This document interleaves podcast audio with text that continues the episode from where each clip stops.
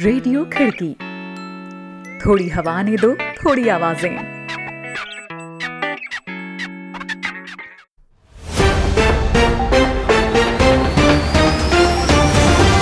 आज है 4 जुलाई, दिन शनिवार, खिड़की इंटरनेशनल बुलेटिन में अभिवादन स्वीकार करें रोहित जोशी का। एक नज़र कार्यक्रम की खास खबरों पर। बैन के बाद टिकटॉक की भारत सरकार से गुजारिश, उसे चीनी मूल की कंपनी के बजाय एक वैश्विक कंपनी की तरह देखा जाए। हांगकांग में नए राष्ट्रीय सुरक्षा कानून के तहत आतंकवाद के आरोप में पहली गिरफ्तारी। पाकिस्तानी विदेश मंत्री शाह महमूद कुरैशी कोरोना पॉजिटिव। इस बीच रहा था प्रधानमंत्री इमरान खान और कई बड़े नेताओं से संपर्क। रहेंगी दुनिया भर की और भी अहम खबरें तो बने रहें बुलेटिन में रोहित जोशी के साथ।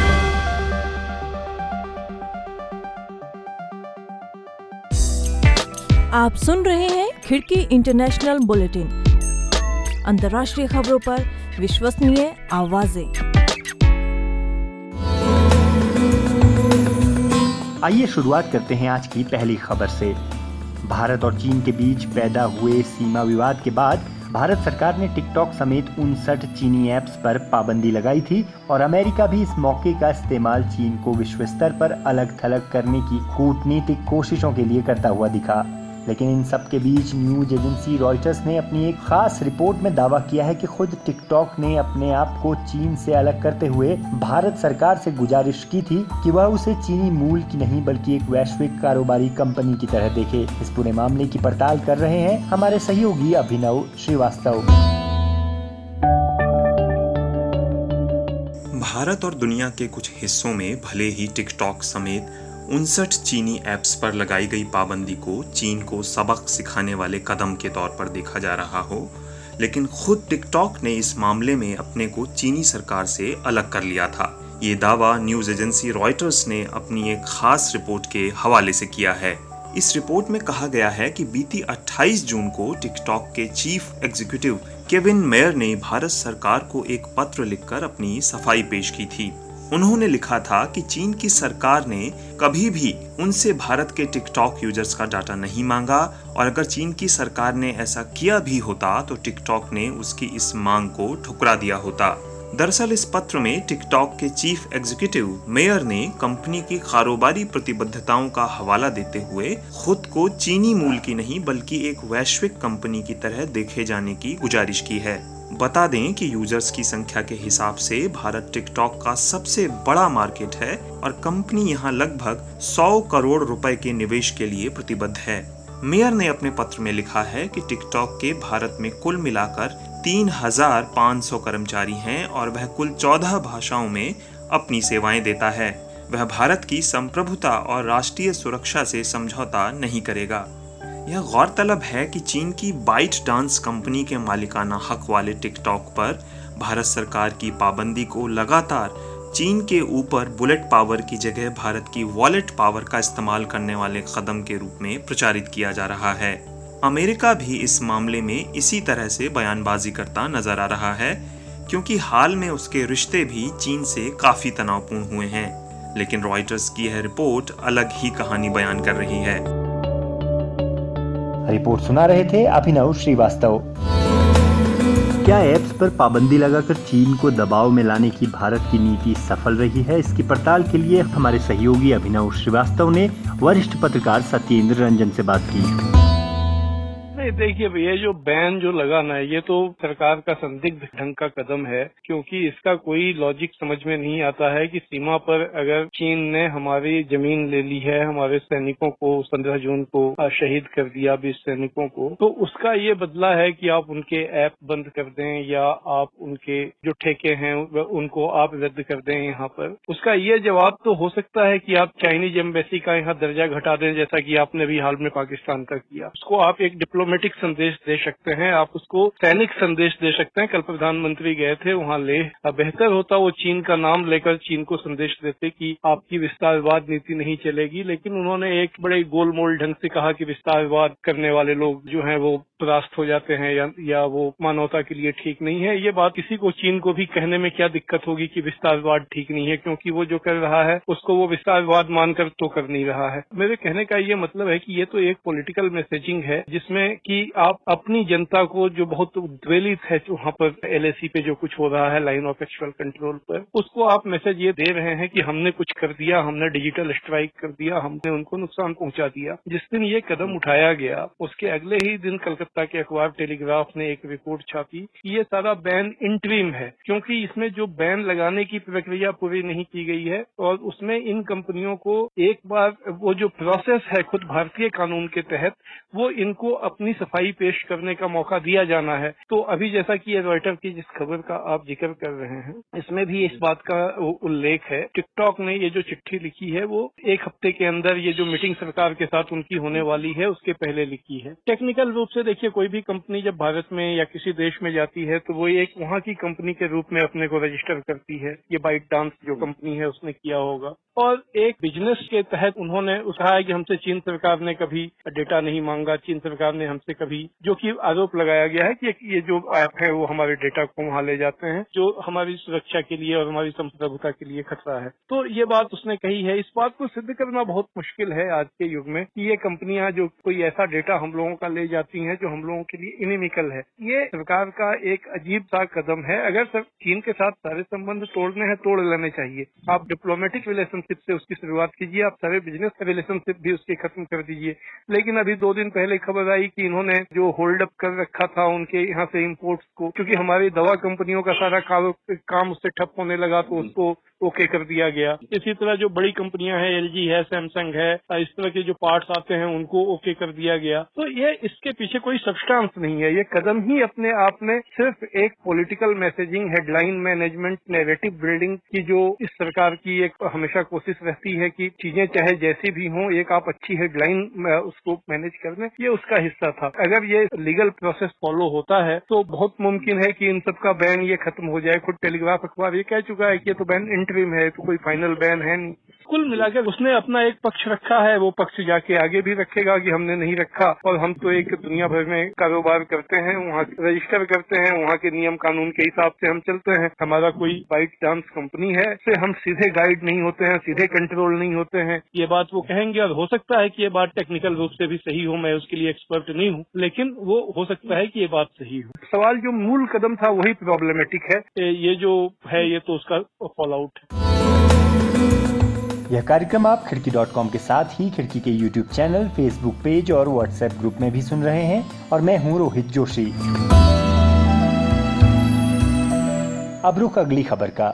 हांगकांग में लागू हुए नए सुरक्षा कानून के तहत एक प्रदर्शनकारी को अलगाववाद और आतंकवाद को उकसाने के आरोप में हिरासत में ले लिया गया है। नए सुरक्षा कानून के लागू होने के 24 घंटे के भीतर ही यह पहली ऐसी कार्रवाई है। यह प्रदर्शनकारी एक मोटरसाइकिल में एक नारा लिखी हुई तख्ती को लगाए सुरक्षा कर्मियों को तकरीबन रौदता हुआ आगे बढ़ता रहा और अंत में गिर गया। इस तख्ती में हांगकांग को आज़ाद करो नारा लिखा हुआ था।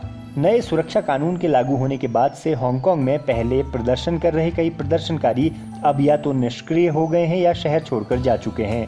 नए सुरक्षा कानून के आलोचकों का कहना है कि इस कानून का मकसद हांगकांग में असंतोष को दबाना और लंबे समय से चले आ रहे लोकतंत्र समर्थक आंदोलनों को कुचलना है। हालाँकि चीनी अधिकारियों का कहना है कि यह कानून बस कुछ उत्पाद करने वाले लोगों पर नकेल कसने के लिए है। इधर इस कानून को लेकर दुनिया भर के कई देशों ने चिंता जताई है और कई देशों ने चीन के इस कानून के खिलाफ सख्त कदम भी उठाए हैं। हालाँकि चीन बार बार दोहरा रहा है कि हांगकांग उसका अंदरूनी मामला है और बाहरी ताकतों को इसमें दखल अंदाजी नहीं करनी चाहिए। इस कानून के लागू होने के करीब 24 घंटे के भीतर ही कम से कम 10 लोगों को हिरासत में लिया गया है।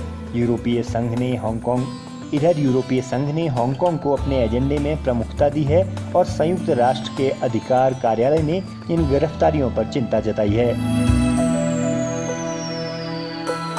अगली खबर पाकिस्तान से है, जहाँ पाकिस्तानी विदेश मंत्री शाह महमूद कुरैशी कोरोना पॉजिटिव पाए गए हैं। कुरैशी ने शुक्रवार को एक ट्वीट कर अपने कोरोना संक्रमित होने की जानकारी दी है। उन्होंने कहा कोविड 19 से संक्रमित होने से पहले उन्होंने इस्लामाबाद में अफ़गानिस्तान जाल में खलीलजाद पर आयोजित एक हाई प्रोफ़ाइल बैठक में हिस्सा लिया था, जिसमें संयुक्त राष्ट्र के कुछ विशेष प्रतिनिधि भी शामिल थे। बता दें कि विदेश मंत्री शाह महमूद कुरैशी ने बुधवार को कैबिनेट की एक बैठक में हिस्सा लिया था, जिसमें उनका संपर्क पाकिस्तानी प्रधानमंत्री इमरान खान के साथ भी हुआ था। इधर नील नदी में इथियोपिया की ओर से बनाए जा रहे एक विवादित बाँध को लेकर सूडान ने घोषणा की है कि मिस्र और इथियोपिया के साथ फिर बातचीत का दौर शुरू हुआ है। सूडान के जल मंत्रालय ने एक बयान जारी करते हुए कहा, रेनेसा बाँध को लेकर मिस्र, इथियोपिया और सूडान की वार्ता को वीडियो कॉन्फ्रेंसिंग के ज़रिए फिर से चालू किया गया है। पिछले कई सालों में तीनों देश कई दौर की बैठकों के बाद भी ग्रैंड इथियोपियन रेनेसा डैम को लेकर अब तक एक समझौते पर नहीं पहुँच पाए हैं। पिछले महीने भी एक वार्ता असफल हो गई थी और कोई निष्कर्ष नहीं निकला। इथियोपिया का कहना है कि यह बाँध उसके विकास के लिए बेहद महत्वपूर्ण है, जबकि मिस्र और सूडान की यह चिंता है कि इससे नील नदी के पानी से वे वंचित रह जाएँगे। सूडान के जल मंत्रालय ने अपने बयान में बताया है कि इस बार दक्षिण अफ्रीका इस वार्ता में मध्यस्थता कर रहा है। इधर ब्रिटेन और भारत की कंपनी भारती ग्लोबल ने वन वेब कंपनी के शेयर्स में भारी निवेश किया है। गौरतलब है कि इस बड़े निवेश में 500 मिलियन अमेरिकी डॉलर का निवेश दोनों ही तरफ़ से किया जाएगा। हालाँकि यह हालाँकि अपनी महत्वाकांक्षी योजना कृत्रिम उपग्रह नक्षत्र वर्ल्ड वू बनाने में जुटी यह कंपनी मार्च 2020 में दिवालिया हो गई थी। इस क्षेत्र में दुनिया भर में अमेजन की क्विप और अंतरिक्ष में नए प्रतिमान गढ़ने की महत्वाकांक्षा वाला यह प्रोजेक्ट क्या है, इसके तकनीकी पहलुओं को जानने के लिए मैंने आपसे कुछ देर पहले टेक एक्सपर्ट और quality and reliability engineer Krishna Joshi से बात की।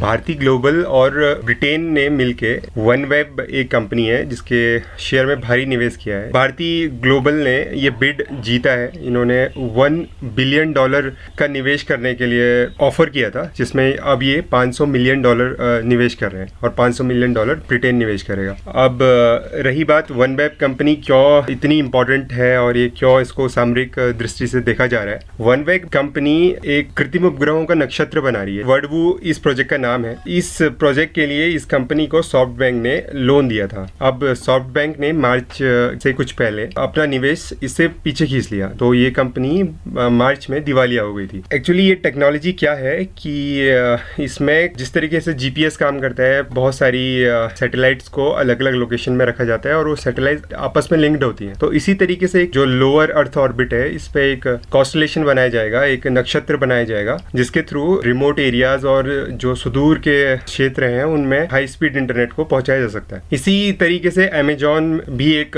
कॉन्स्टलेशन बना रही है, जिसको क्वीप बोलते हैं, और इलॉन मस्क की एक कंपनी है स्पेस एक्स वो एक और प्रोजेक्ट बना रही है, जिसका नाम है स्टारलिंक तो अभी देखा जाए जिस तरीके से कॉम्पिटिशन ग्रो कर रहा है भारतीय मार्केट में तो एक बहुत ही ज़्यादा स्ट्रेटेजिक डील ये हो सकती है। तो इसीलिए इस डील को बहुत ही स्ट्रेटेजिकली देखा जा रहा है। अभी जो इंटरनेट कनेक्शन या फिर जो नेटवर्क का क्षेत्र है, जो भी वायरलेस कम्युनिकेशन का क्षेत्र है, उसमें लाइन ऑफ़ साइट देखी जाती है। मीन्स एक टावर दूसरे टावर को देख रहा है। तो इस तरीके से कम्युनिकेशन को फैलाया जाता है एक एरिया में। बट जो अगर हम सेटेलाइट से देखें तो सेटेलाइट एक बहुत बड़े जोन में अगर आप लिंक बहुत सारी सेटेलाइट को आपस में लिंक कर देंगे तो उस उस पूरे क्षेत्र में इंटरनेट कनेक्शन आ जाएगा। ये ज़्यादा एफिशिएंट तरीका है। और ऐसा नहीं है कि किसी एक गाँव में अलग इंटरनेट की स्पीड है या छोटे इलाकों में कम इंटरनेट की स्पीड है। ये स्पीड इंटरनेट की स्पीड लगभग सब एरिया में बराबर हो जाएगी, क्योंकि ये जीपीएस की तरह काम करेगा, जिस तरीके से जीपीएस काम करता अब एक नज़र दुनिया भर में कोरोना संक्रमण पर। वर्ल्डोमीटर्स डॉट इन्फो की वेबसाइट के मुताबिक, दुनिया भर में कोरोना संक्रमण की तादाद एक करोड़ ग्यारह लाख अठानबे हज़ार दो सौ ग्यारह पहुँच चुकी है। अब तक कुल मौतों का आंकड़ा पाँच लाख उनतीस हज़ार दो सौ बारह दर्ज किया गया है और तिरसठ लाख पैतालीस हज़ार दो सौ तीस लोगों को सुरक्षित बचाया जा सका है। यहाँ बताए गए सारे आंकड़े वर्ल्डोमीटर्स डॉट इन्फो से लिए गए हैं। तो दोस्तों, आज का यह इंटरनेशनल बुलेटिन आपको कैसा लगा? इस बारे में ज़रूर कमेंट करें। आप जिस भी प्लेटफॉर्म पर खिड़की को सुन रहे हैं लाइक और शेयर करना ना भूलें। खिड़की के यूट्यूब चैनल को भी सब्सक्राइब कर लें और बेल आइकन टैप कर लें ताकि हर अपडेट आपको मिलती रहे। अभी के लिए रोहित जोशी को दीजिए इजाज़त। कल फिर होगी मुलाकात। आप जहाँ चाहे हमें सुन सकते हैं। खिड़की डॉट कॉम के साथ ही खिड़की के यूट्यूब चैनल और फेसबुक पेज पर भी। नमस्कार। रेडियो खिड़की। थोड़ी हवा ने दो, थोड़ी आवाज़ें।